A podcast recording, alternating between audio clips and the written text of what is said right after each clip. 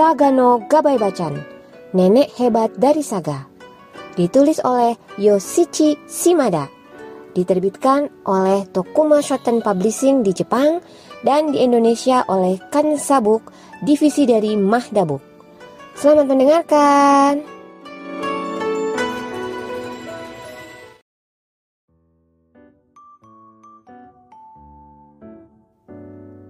Prolog Suatu hari saat makan malam Nek, dua tiga hari ini kita makan kok hanya nasi ya, tanpa lauk. Setelah aku berkata begitu, sambil tertawa terbahak-bahak, nenekku menjawab, Besok nasi pun tak akan ada kok. Aku dan nenek hanya bertatapan mata, kemudian kembali terbahak-bahak bersama.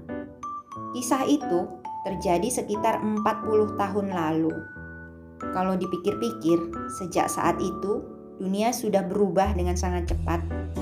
Rencana peningkatan pendapatan, pertumbuhan ekonomi yang melesat tinggi, persaingan ketat masuk universitas, oil shock ketika terjadi krisis energi, dan harga minyak melambung. Begitu juga dengan peningkatan harga tanah, kekerasan dalam sekolah, tingginya nilai tukar yen, dan jatuhnya harga dolar, masa ekonomi bubble. Kemudian masa ketika ekonomi bubble pecah, runtuhnya harga-harga, zaman es untuk lowongan kerja. Saat dunia sedang mengalami masa ekonomi yang buruk, demikian kata semua orang, tapi tidak ada yang mesti dibesar-besarkan. Kita hanya kembali ke masa lalu begitu menurutku. Yang berubah itu sebenarnya manusianya, karena tidak punya uang, karena tidak dapat makan di hotel, karena tidak dapat berpelesir ke luar negeri, karena tidak dapat membeli barang-barang bermerek. Bila kita berpikir tanpa semua itu, kita jadi tidak bahagia. Sudah jadi apa sebenarnya kita? Meski ini mungkin tidak enak didengar oleh orang yang baru saja dipecat, tapi rasa berat kehilangan pekerjaan pastinya muncul karena pikiran-pikiran tadi. Padahal karena pekerjaan, mereka bangun tiap jam 8 pagi, naik kereta penuh berdempet pada jam sibuk ke kantor, bekerja, lembur, duduk menemani minum sake yang sebenarnya tidak ingin ditenggak, lalu naik kereta terakhir untuk pulang. Kalau saja mereka mau melihat situasi tak lagi punya pekerjaan sebagai kesempatan baru untuk melepas diri dari kehidupan seperti tadi, mereka pasti mampu menghadapinya. Belum lagi nilai tambah betapa situasi berat ini bakal melahirkan kesempatan berdiskusi mengenai mulai hari ini bagaimana akan bertahan di masa depan dengan pasangan atau anggota keluarga lain. Bukankah ini kesempatan untuk menghapuskan minimnya komunikasi dalam keluarga? Ada uang, maka tak bahagia. Menurutku, semua orang kini kelewat terikat dengan perasaan seperti itu. Kemudian, karena orang dewasa berpikir demikian, maka anak-anak pun tak ayal ikut dibesarkan dalam keadaan ini. Karena tidak diajak ke Disneyland, karena tidak dibelikan baju tren terkini, anak-anak tidak mau menghormati orang tuanya. Karena nilai raport buruk, karena tidak berhasil masuk ke sekolah favorit, hanya masa depan suram yang terlihat. Bila hanya anak-anak seperti ini yang kita besarkan, maka setiap hari kian tidak menyenangkan hati tanpa ada harapan untuk masa depan, dan kenakalan remaja pun makin meningkat.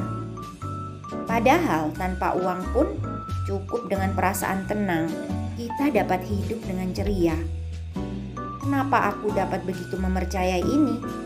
Karena nenekku adalah orang yang seperti itu. Waktu kecil, aku dititipkan kepada nenek dari pihak ibu.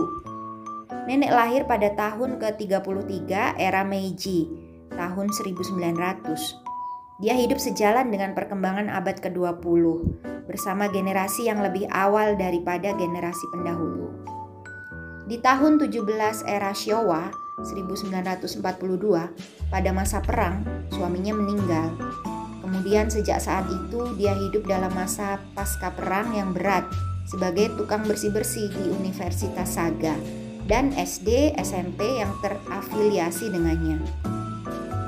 Nenek bertahan hidup sambil membesarkan lima anak perempuan dan dua anak laki-laki, total tujuh anak. Aku mulai hidup bersama nenek sejak tahun 33 era Showa, tahun 1958. Ketika itu nenek sudah berusia 58 tahun. Namun masih saja tetap bekerja sebagai tukang bersih-bersih. Sudah pasti hidupnya jauh dari kemewahan. Tapi selalu saja entah bagaimana dia tampak sangat bersemangat dan ceria. Kemudian seolah memahami segalanya dari awal, kurasa aku belajar dari kehidupanku bersama nenek. Apakah sebenarnya kebahagiaan sejati manusia itu?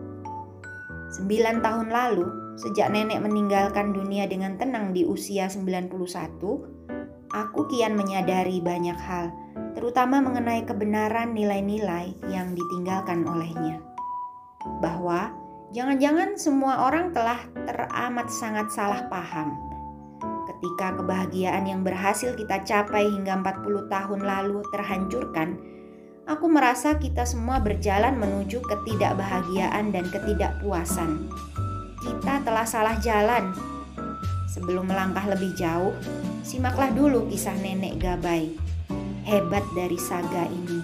Kebahagiaan itu bukanlah sesuatu yang ditentukan oleh uang. Kebahagiaan itu adalah sesuatu yang ditentukan oleh diri kita sendiri, oleh hati kita.